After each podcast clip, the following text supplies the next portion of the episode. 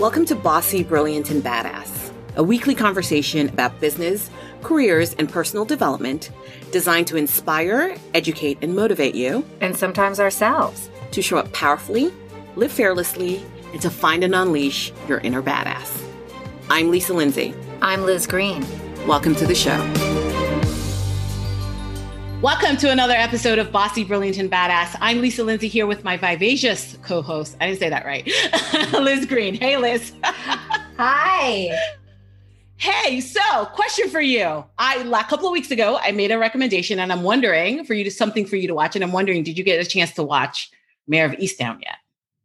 Yes, I did. Okay. Oh my goodness. And thank you so much for that recommendation because we ran out of you know, we ran out of things to watch. And I was watching, you know, like brothers and sisters was what the show that's like 15 years old. So we started watching it. Oh my goodness, what an amazing show! I we binged that like crazy. So yeah. yeah. I highly recommend that for you guys. Yeah. So so two thoughts about that. First of all, I am a Kate Winslet stan, right? Ever since the moment she stepped out of the car in Titanic with that hat because because James, whatever his name is, James Cameron, did her really well in in Titanic. Yeah. so I, I love me some Kate Winslet like you wouldn't believe, but um.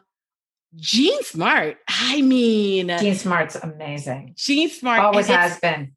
Yeah. And that's what I'm saying. It's sort of like a renaissance right now because there's another show on HBO, uh, HBO Max. So it's not showing on HBO, uh, called Hacks, which she's in, which is phenomenal. And I'm like, can this woman, can she, is there anything she can't do? It's amazing, Jean Smart. So, it, oh, yeah. She's yeah. just fantastic. Yeah. Thanks for that recommendation. I, that was great.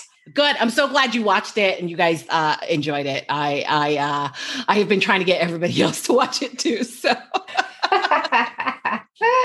All right, I know we've got a doozy of an episode coming, so I think we just want yes. to get right into it. We got right into it. It was a long episode, longer than normal, and the reason is because it is fantastic.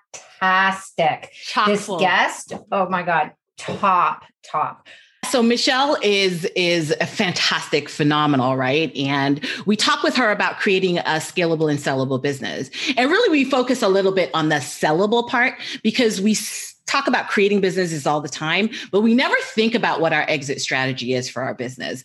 And, you know, at first I didn't really know if we should have her on because I'm like, nobody's thinking about selling, but her information about why it's critical is unbelievable. So, Michelle Seiler Tucker is the founder and CEO of Seiler Tucker Incorporated. Michelle also owns many other businesses in several different industries. As a 20 year veteran in the M&A industry, she is regarded as the leading authority on buying, selling, fixing, and growing businesses. Michelle and her firm have sold over a thousand businesses in almost every vertical and have a remarkable track record of success.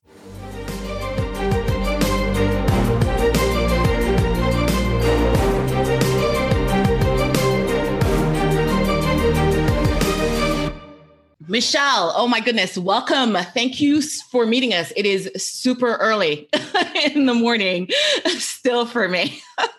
so thank you for joining us.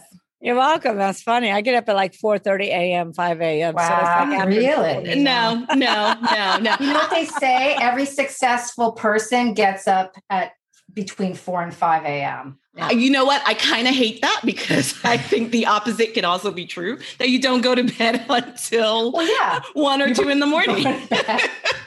yeah, you have your, your morning people and you have your night people. And, you know, I just, I get up early in the morning because that's the only time I can get anything done. I have right. a daughter. So that's the only time I can work out. That's the only time I can get stuff done in my office. Yeah. You know, otherwise it's like constant interruptions. Yeah. So, exactly. so Michelle, um, so you are launching a book in just about a week. It is called Exit Rich. So, why don't we talk a little bit about how you came to write the book? Why, why you think this this is an important idea to get out into the world? Sure, I'm a mergers acquisitions master intermediary. Been in this industry a little over 20 years I personally sold over 500 companies. My um, team has sold, well, altogether, we've sold over a thousand businesses. And the reason why I felt like it was so important to write Exit Rich, there's many reasons, but one of the biggest reasons is that what Steve Forbes says is true 80% of businesses on the market will never sell. Mm-hmm. 80%. Now, when I tell people that, they're just kind of like, look at me. And I'm like, that's like startling statistics because that means only 20% of business owners who try to sell their business will actually be successful at selling their company. So 80% of businesses don't sell. Also, another strong statistic is when I wrote my very first book, bestseller, by the way, mm-hmm. called Sell Your Business for More Than It's Worth in 2013. I did the research back then and learned that 95% of all startups within those first one to five years would end up going out of business, right? We all know that. But then I started doing the research for Exit Rich because I sell businesses all over the United States and in other countries as well. And I started noticing that I would see all these businesses and strip centers, and all of a sudden I, I, would go back, you know, to that town a month or two months later, and half of the strip center is empty. So I started doing more research and learned that the business landscape has flip flopped. It's actually changed dramatically. So now it's only 30% of startups will go out of business. Mm. Only 30%. mm-hmm. But this is really scary.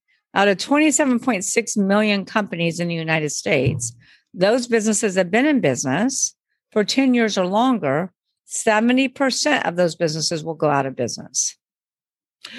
Wow. It, wow. That's, that's fascinating. That is startling. You know, it's 70%. interesting. You know, I think people tend to, um, probably conflate that stat, or at least I remember when I was looking at this kind of information way back when, right? It seemed like people would say, be careful about starting businesses because you have more of a chance to go out of business. But what you're saying here is that it really isn't that way. well, it was, it's always been that way. So that's always been correct that startups will go out of business.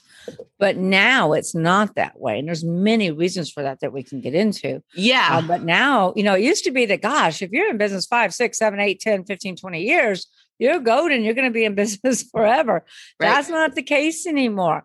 You know, if you if you listen to the media, what's the media always talk about almost every single day? Toys R Us goes out of business, been in business 75 yeah. years. Kmart, yeah. Steinmart, Montgomery Wards is in trouble. GNC is closing down 900 locations. Yeah. Godiva, our very favorite chocolate, is closing down 1,500 locations. Disney stores are going out of business. But what the media doesn't talk about, Lisa and Liz, are all the private businesses that are not public on every street corner in every town and you know every state across this great nation. These business owners are exiting poor. They're selling for pennies on the dollar or closing their business, or even worse, filing bankruptcy. In America, when you file bankruptcy, you don't just lose your business assets, you lose your personal assets too, because guess what business owners do? They commingle assets. Yeah, so they pierce yes. the corporate veil and mm-hmm. they don't mm-hmm. even think about it. So mm-hmm. that's why we wrote Exit Rich is to tell business owners so exit rich is not just about selling your business. It's about building a business that's sustainable that you can scale so you won't become part of the 70% statistics of businesses going out of business plus you won't become part of the 80% of businesses that never sell Mm. that you know yeah. that is such a fascinating sort of concept and idea right?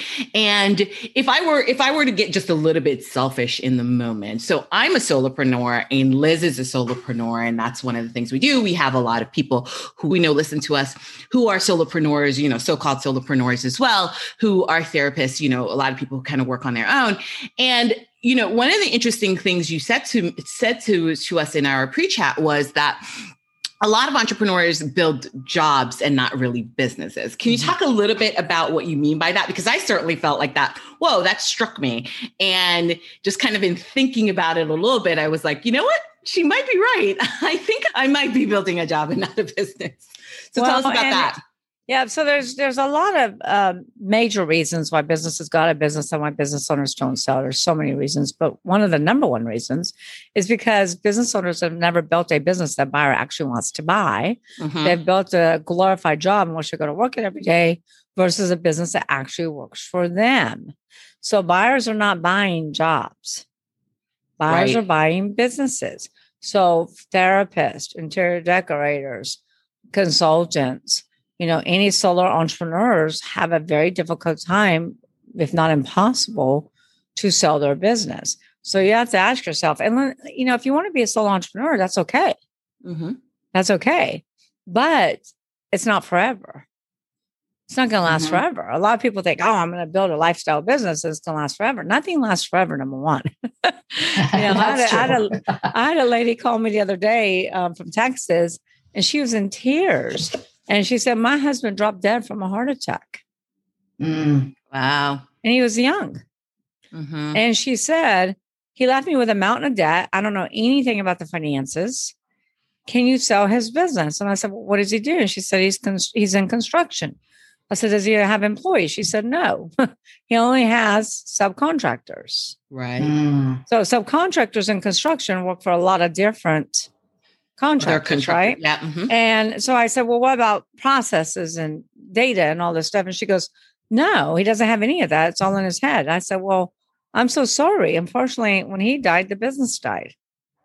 Mm-hmm. And that's what mm-hmm. happens. And nothing lasts forever. So we have to you know, number one, set our loved ones up for success because she's in a big bind. She's probably going to have to file bankruptcy, and that's sad. Yeah. Yeah. And nothing lasts forever. So, you know, you got to ask yourself do you want a job or do you want a business? And if you want a mm-hmm. job, that's fine. You, but you'll probably never be able to sell it. And at some point, you might not be able to work in it. Mm-hmm. Or do you want to build a business that is right. sellable? Right. And that's what you do. And that's what your company does is you build businesses, or at least that's one category. Mm-hmm. And then you help um, build so that people can exit rich, right? Correct. Or exit in a way that, uh, you know, is basically elevates their business, right? Financially. So, can you say a little bit more about that? Absolutely. So, you know, we work with clients that the number two reason why businesses don't sell is because business owners never think about the exit. They never th- really think about selling their business until a catastrophic event occurs, whether that's internal or external. Internal is just like that lady I, I told you about who called me. You know, her husband dropped dead of a heart attack. So, death, divorce, partners disputes, burnout, the business not doing well. These are all catastrophic events and this is what triggers business owners wanting to sell their business. External is this pandemic we're in. We're getting so many calls right now about business owners wanting to sell their business, especially in the hospitality industry, because their business is taking a nosedive. So the worst time to sell your business is during a catastrophic event. You will not maximize value you might not even be able to sell it during a catastrophic event, just like in the case of this lady who called me. So you really want to plan for your exit. You know, you want to treat your business like your most valuable, your, your business should be your most valuable asset. And I find the biggest issue with business owners is the mindset. You always say we'll never grow the business beyond what we can grow the owner. Mm-hmm. Uh, uh, oof, girl. Oof. Mm-hmm. mm-hmm. And so, oh, that touch you just, there? you just, you just, you just said a word, Michelle. I'm like, preach. so, so the mindset of business owners is this is my lifestyle business. This is my baby. I'm never going to sell it. Mm-hmm. Your business is not your baby.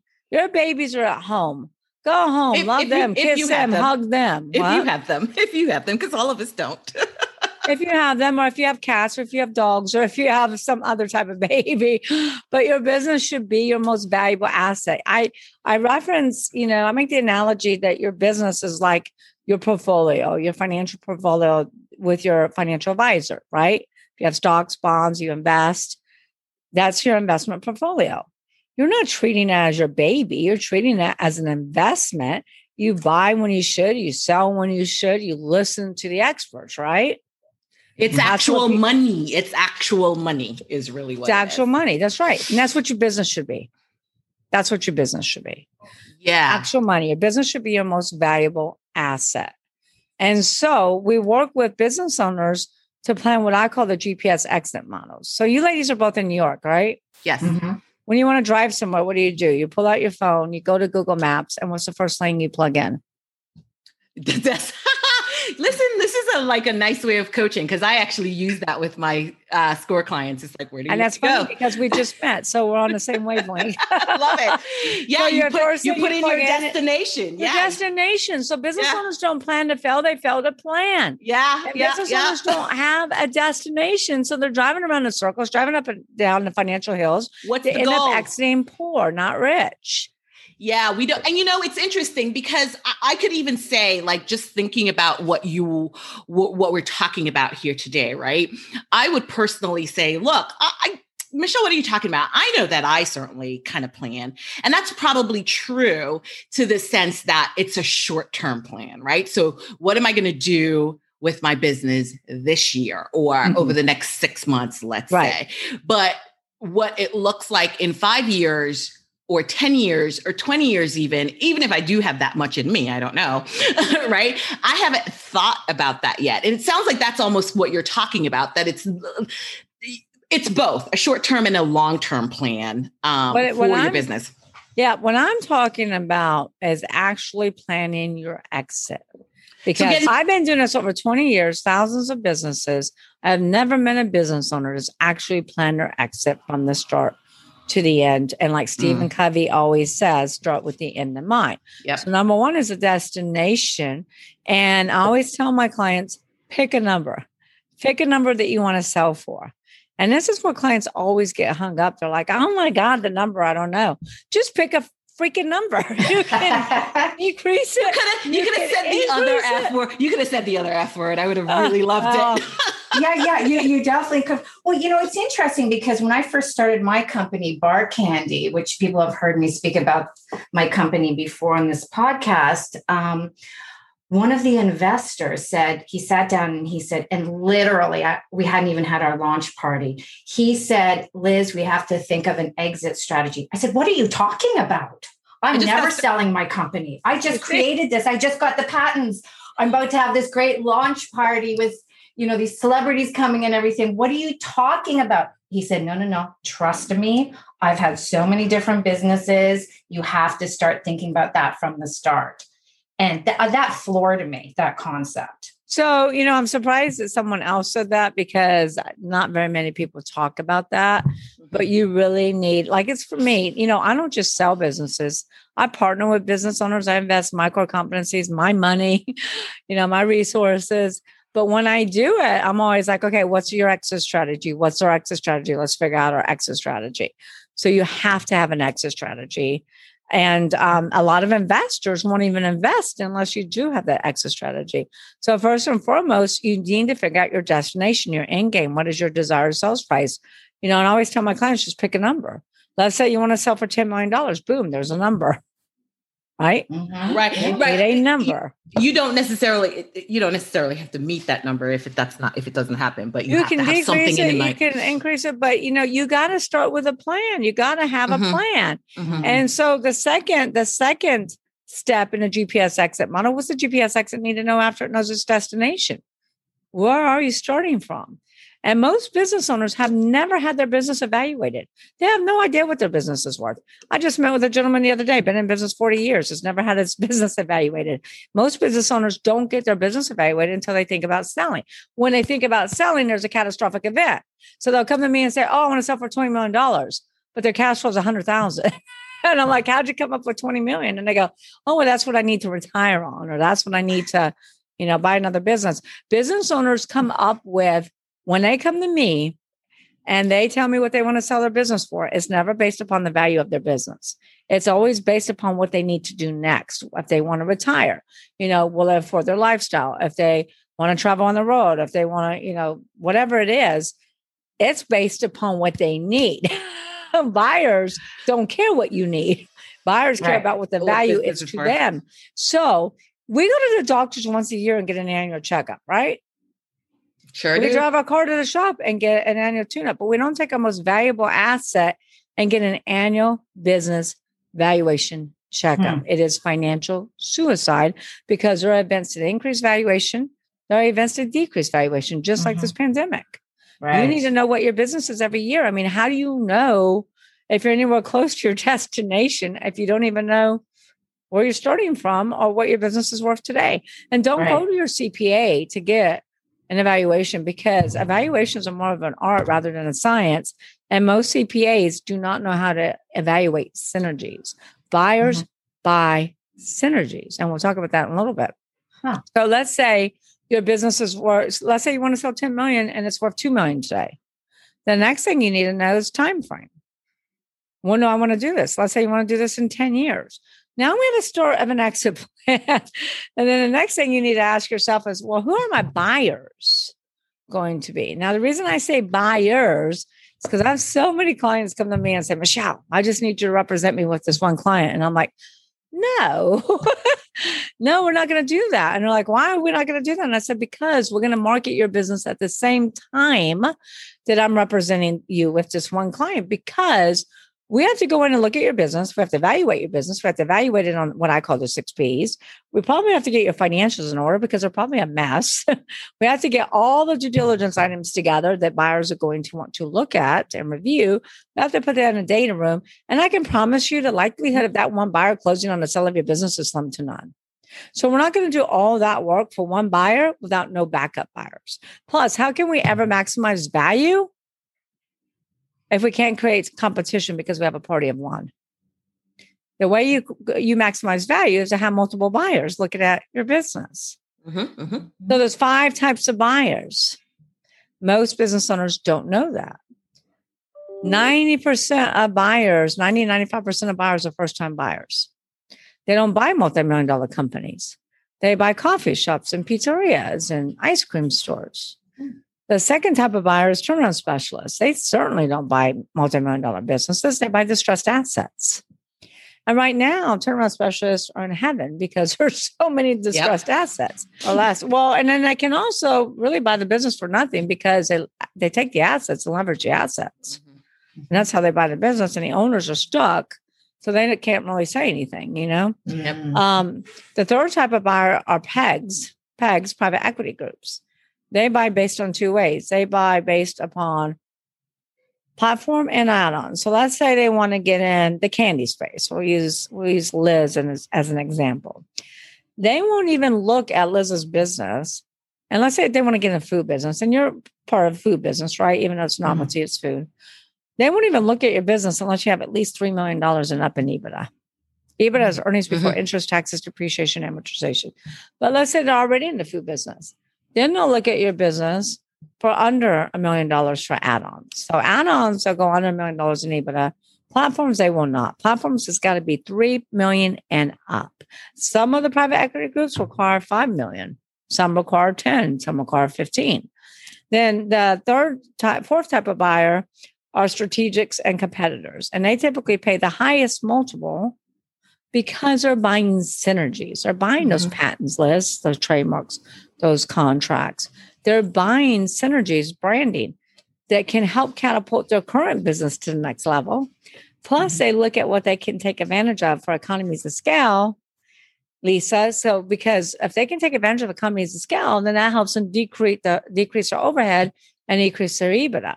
Plus, yeah. they look at the infrastructure of the business they're buying and they're like, oh, you know, we don't need that distribution center that that company has is costing $5 million to operate because we have distribution all over the country. So they're immediately going to cut that distribution center, which increases EBITDA from day one of closing. So when you're working to sell your business or get your business valued, you got to have an M&A advisor that knows what buyers are willing to pay what for. Yeah, yeah, absolutely. And then the last type of buyer are your serial entrepreneurs, sophisticated buyers, industry agnostic. They chase EBITDA, they chase cash flow. You know, I call them storm chasers, like cash chasers. Right. So those are your five types of buyers. So if you're trying to sell a multi-million dollar company, you're going to roll out the first two, and the next three are going to be yours. Then you have to ask yourself, okay, now that I have my plan and I know who my buyers are going to be, you have to reverse engineer it, right, Lisa? Going to mm-hmm. reverse engineer it, and we have to say, okay, well, what what do the numbers have to be? If I want to sell for ten million dollars, Where's my gross revenues, my COGS, my operating expense, most importantly, my EBITDA? What does that need to be? And a lot of it has to do with synergies. But I would say your EBITDA has got to be anywhere from one to two, uh, probably one and a half to two and a half, to one, 1.5 million to 2.5 million in EBITDA. to get to that $10 million sales price. Make sense? Mm-hmm. Mm-hmm. But yes. Yeah. I'm like, all of a sudden, there's two thoughts that I had two competing thoughts like, oh my God, that is so much stuff, right? And I'm like, I feel like this conversation is going to be short and we're barely scratching the surface, but I love it because it forces you to think. And one of the things that I was thinking about, it's sort of like, you know, it's very interesting. It's sort of like getting life insurance. It's probably, this is a very basic analogy and probably not the same, but it's the idea of thinking about the end and what the end is going to look like and what you need to do about it. What I'm saying is when you went into business, when people go into business, they're like, here's my widget. Your widget can be counseling, your widget could be, you know, hairdresser, widget could be, you know, candy, um, building a candy company. That's your widget. Here's your direct target audience. Liz, has candy. What's it called, Liz? Candy bar? Art candy. Art candy. Your and your direct target market is the wedding industry, is brides, right? That's right. Your business is your widget. Your business is your product. It's yeah. no different from when you go into business and say, here's my candy, here's my brides, this is my target market. I'm going to do everything to meet their specific criteria so I can get their business. Same thing with your business. Your business is your widget. These are your buyers. You build to meet their specific needs. So you figure out where's the numbers have to be. Then you figure out, well, how do I build my business to meet their specific criteria? How do I build those synergies, like those patents and those trademarks and those contracts and those databases, celebrity endorsements too? How do I build this business to meet their specific criteria so I can maximize value and get the highest price for my business when I'm ready? Yeah. Your so, business is your widget. Does that make sense? 100%. Yes. Yeah. So yeah. so so so then answer that. So why don't we answer that question a little bit? H- how do we build the business so we get the highest price yeah, for it? So we're going to talk about that with the six P's. There's one more step in the GPS sure. model, and that one more step is what is your why? Why do you want to sell your business for 10 million? If it was easy, everybody would be doing it. Yep. You have to have a why because business is not easy. Mm-hmm. Business is not easy, you know business owners weather a lot of financial storms. We just weathered this pandemic. Who knows what's next? Your why has to be powerful enough, strong enough to keep you motivated, to keep you in the game, to keep you weathering all the financial storms. So you need to know your why. Does that make sense? Yeah, and that's a concept that is really important to us around here, understanding your why for anything you're doing, but especially yeah. why you're doing your business. Because in addition to how it could help you exit, it certainly is one of the things that's going to keep you getting up every day. It's tough. I mean, there's days where like, oh my God. I mean, I even in my career, and I've been in this for over 20 years, there's been times where I call my husband and go, why am I doing this?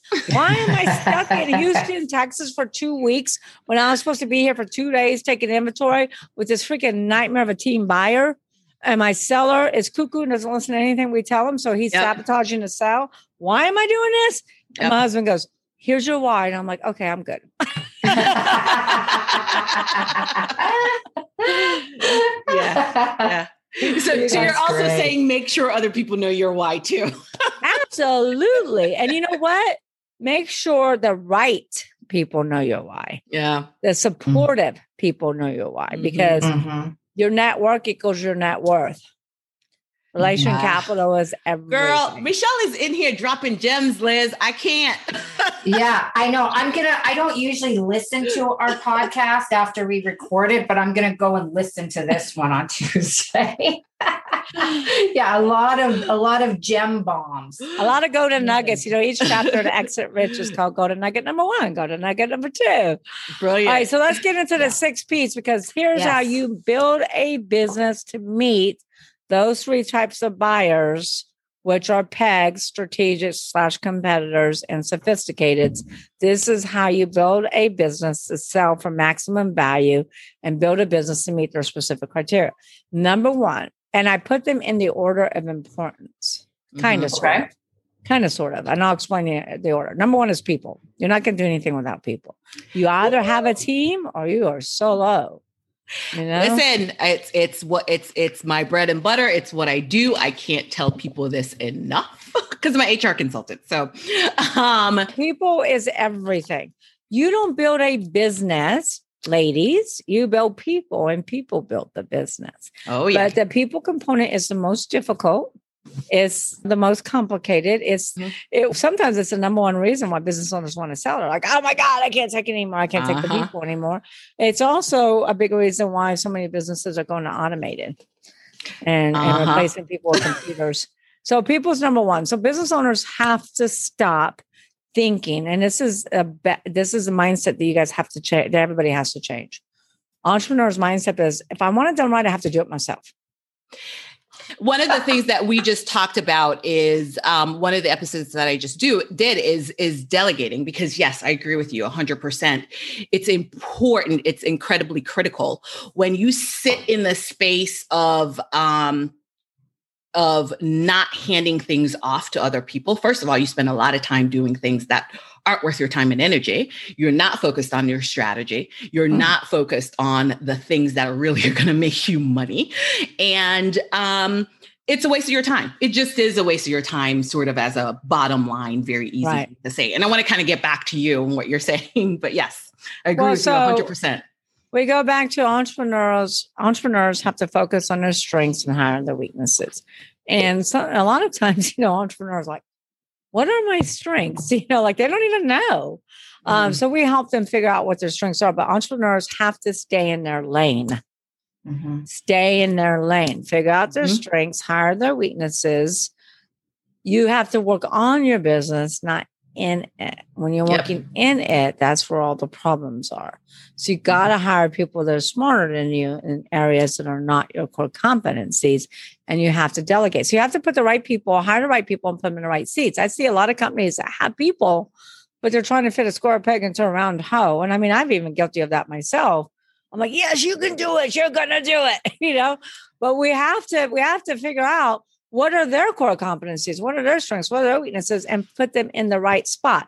And then you have to, ladies, you have to ask, ask the who question. Who handles customer service, marketing, legal, accounting, banking, environmental, quality control, manufacturing, logistics, etc. The list goes on and on and on. The clue, Liz and Lisa, is that you should never be next to the who. You should never be next to the who. Mm-hmm. We want the business to run without you. Yep. And if you're going to try to sell a multi-million dollar business, I'm going to tell you this right now. You'll never be able to really sell it completely 100%. There's five if it relies to, on you. Yep. There's five ways to exit a business that we haven't even talked about yet. But you'll never be able to sell 100% of that business if it relies on you. I'm selling yep. a company for $70 million right now. And they have 300 employees but the business still is dependent upon the owner. The owner has relationships with all the key clients. The owner has all the data in his head. and the buyers that we're bringing to the table are making offers, but they're like for 60%, 70%. They're not for 100%, which is okay because they'll sell 80%. But they're like, no, he needs to retain more ownership than that. So you really have to build a business to run without you, and then you have to have a layer of management in in place. Okay. So that's the people component. So I put that number one because nothing else will happen really without the people. Without the people. Yeah. And I just mm-hmm, like to mm-hmm, add, if mm-hmm. you would, if would yeah. allow me, is that in my experience, kind of working with business owners, especially people who have small businesses, their business is either a family business or it's tied to them in some way. There's mm-hmm. a lot of ego wrapped up, especially if you're a founder of the business, right? Like it's, it's very much about, uh, well, you can't do it without me, which is not true, right? It's just, that's how you feel um, yeah. um, and you feel like if, if your business becomes a part of your identity a lot of the times, then you don't know how to separate because you haven't done the work to figure out how to to separate your business from and that's identity. a good point and that's why i always said it's about mindset right you'll never grow mm-hmm. the business beyond what you can grow the owner and yep. you got to check the ego at the door yeah, 100%. Mm-hmm. percent mm hmm But that's very, very hard to do. yeah. Especially with doctors. Like we had a dentist that came to us. He's been in business 50 years. One dentist, three dental hygienists. The three dental hygienists are his daughters. And he said, you know, he wants to sell his business. I said, well, listen, it's a family business.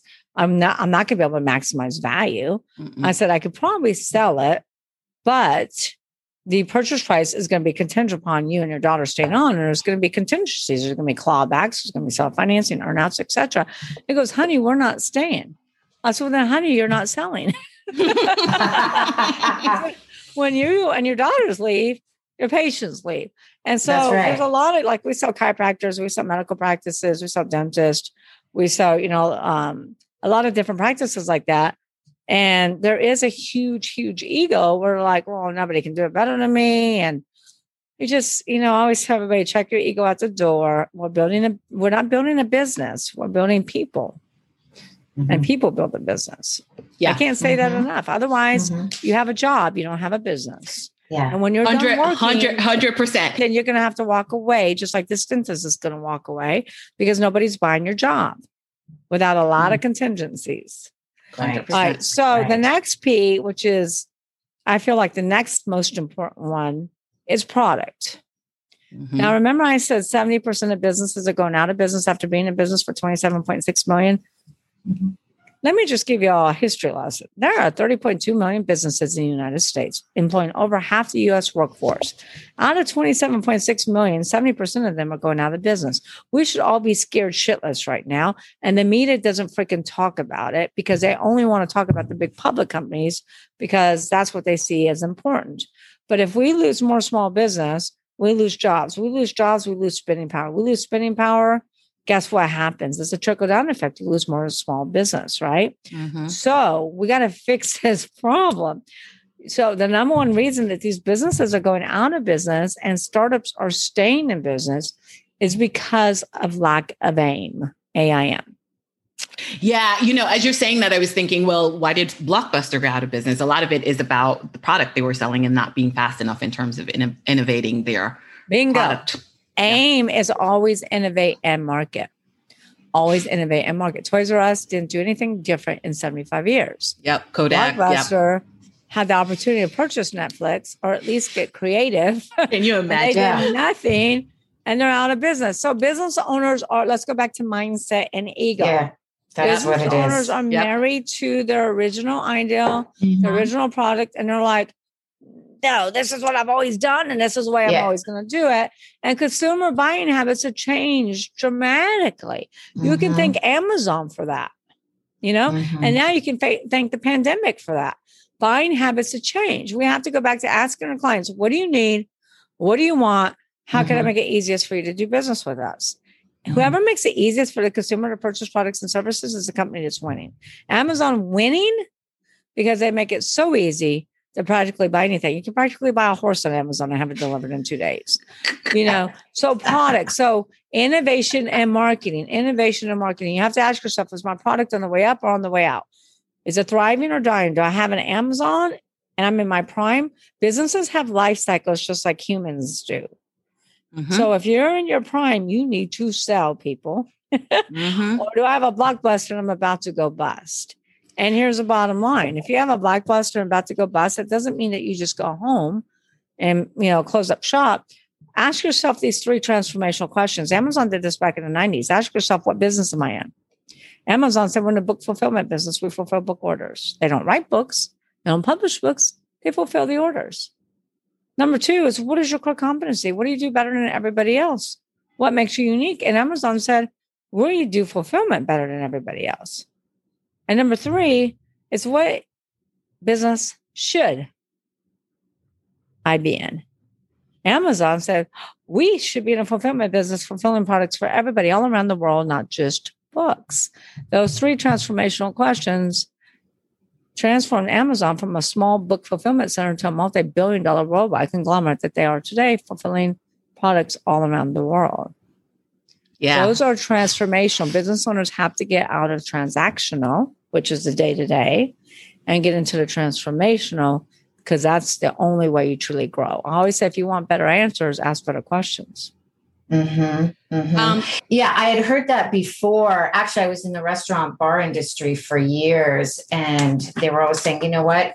Sell when the place is doing their absolute best, right? When it's popular, eh, there's lines around the corner. Sell then, then do open the new place. Yeah, because it's and not going to last forever, especially in right. that, especially in that industry. Absolutely. Number three, and I'll go through it really quickly. most business owners don't think of processes just like they don't think about exit strategy until something bad happens. Yep. like, oh, we need a process for that. No, you actually need a process before that bad yep. Incident yep. occurred. Yep. But here's where most owners get this wrong.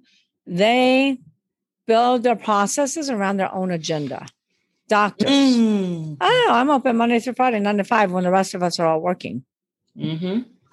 Okay. Banks, chiropractors, mm-hmm. build ba- eh, banks. Have you ever tried to solve a problem with a bank or a social media company? so build your processes around the customer experience. Ask yourself, what are the three things we want our customers to experience? McDonald's did this back in the 1950s. Watch the movie The Founder. If you haven't watched it, go watch the movie The Founder. They started McDonald's back in the 50s when there were no fast food restaurants. And they said, we're going to develop a fast food system. What do we want our customers to experience? We want them to experience great tasting food that's hot, fast, 30 seconds or less. Boom. They did that. All of these years later, even though the process has been tweaked along the way, you can go to McDonald's anywhere on the road and still get the same experience. Right? Mm-hmm. Right. Have you ever tried to get a problem solved with a bank?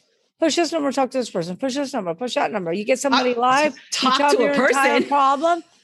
oh, I'm sorry. Let me transfer you. And then you get disconnected, or you have to talk to five or seven other people.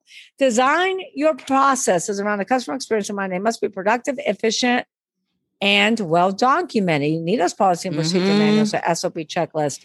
You know, mm-hmm. you need mm-hmm. your employee handbooks, non competes, mm-hmm. not all of mm-hmm. that stuff. All right. Proprietary is the number one value driver. Number one, businesses that, that trade for businesses that have under a million dollars in EBITDA can tip, will typically trade for anywhere from one to three, three and a half times multiple. Unless you have patents, unless you have contracts, unless you have things like that, then it, you'll trade for a higher multiple. Over a million dollars in EBITDA, automatically it's going to get you a higher multiple, five and up. Proprietary assets are the number one value driver. These are all the synergies that private equity groups, strategic competitors, and sophisticateds are paying for. Really quickly, the more well branded you are, the more I can sell your company for, as long as your brand is relevant in the mind of consumers. Is anybody paying any money for Blockbuster? No. Right. the most valuable brand in the world is Amazon, Apple, Apple, Apple, Apple. yeah. Three hundred and fifty nine billion dollars just for the brand. Trademarks yep. are huge. Trademarks are huge. Trademark your podcast, your company name, everything. But don't just get a state trademark. You got to get a federal trademark. I've seen businesses being in business 5, 10, 15, 20 years, all of a sudden receive a cease and desist letter in the mail and they have to stop using that company name. Patents are really big. Liz, you have a couple patents. I sold yeah, a company for $18 million. It wasn't making any money, but they had 18 patents. Contracts are big. Manufacturing, distribution, um, franchisors, any type of exclusive contracts, especially contracts that have subscription model with recurring revenue. If you're a consultant or something like that, huge. But here's a mistake business owners make. They never have the transferability clause that says this trans this contract is transferable upon a new entity. 98% of all sales are assets. sales, not stock sales. So if your buyer does so if your buyer doesn't agree to a stock sale and your clients don't agree to consent to transfer, your deal could be dead in the water. Hmm. Be proactive and get the right language. Databases. Facebook paid $19 billion for WhatsApp, and WhatsApp was hemorrhaging. They were losing money. You can lose money in a business and still sell it if you have mm-hmm. these synergies. Celebrity mm-hmm. endorsements. We have a client that has products with Oprah. Everybody wants to have products with Oprah because she's mm-hmm. the queen of everything. You mm-hmm. know, radio personalities. They can only endorse one skincare, one educational company, mm-hmm. one human resource business mm-hmm. because they lose credibility and that's prime real estate. So if you have a radio personality and they are you have those time slots, nobody can bump you from that. That's prime real estate, digital real estate. E-commerce businesses that have any of the top positions on Amazon, Etsy, Wayfair, prime real estate that strategists will pay a lot of money for. Content. You know, there's so much IP that most people don't know how to evaluate. All right, the next P is patrons. This is your customer database. This is your customer base. Most businesses follow the 80 20 rule where 80% of revenue comes from 20% of their clients. Yep. You lose a couple clients, you're dead in the water. We had a client, a media company we were selling, marketing media. They have five clients. we are selling them for 15 million, but they had casinos. So they have five of the big casinos. But guess okay. what? They lost two of the casinos during the process. Their mm-hmm. revenues dropped, dropped in half. Their EBITDA dropped in half. They were no longer sellable. We had to merge them with another company. The last one is profits. We're all in business to make money. The reason why I put profits last is because the lack of profits is never the problem. It's the symptom of not the operating problems. one of the yep. other five P's. Yeah. My clients come to me and say, Michelle, I got a profit problem. I'm like, no, you got a people problem, or no, you got a process problem. So mm-hmm. those mm-hmm. are your six P's. If you're operating on all five, you would be profitable. It's impossible not to be. Hmm. Yeah. Yeah. Yeah. Oh, yeah. Amazing. You know, it's interesting you say that because I, you know, I was working with a cybersecurity company and we had gone through a couple of rounds of raising finances. And it was very interesting, even though it was kind of a cock up at the end. One of the things that the CEO was forcing people to do, like the, the rest of the executive leadership team, was all of those things. Yeah. the profit was a little hard, but it's all of those things getting the right people in place, making sure there was processes, um, yeah. making sure there was proprietary. It was just, it's fascinating. So it's a very and real it's thing. It's not easy to do. You need an expert yeah. to help you because, you right. know, I always say it's hard to read the label from the inside of the bottle. You need an outsider's. You need an outsider's perspective. oh, Michelle. yes, I love that. Oh Not that gosh. I've been in the bottle, but but you need an outsider's perspective to read the warning signs and keep you out of the danger zone. Yeah, 100%. Absolutely. Great. Good stuff. Oh my gosh, we're going to have to have you back on because we just scratched the surface, Michelle. Yes. Um, this has been wonderful. And you your book is coming out when? Yes. So let's tell everybody about Exit Rich. Good? Perfect. Yes. yes. All right. So Steve Forbes endorsed Exit Rich saying it's a gold mine for those entrepreneurs, for all entrepreneurs, because they leave way too much money when they go to sell their business. Sharon Lechter is my co-author. Have you all heard of Sharon Lechter? She wrote Rich Dad, Poor Dad with Robert yes. Kiyosaki. Yeah.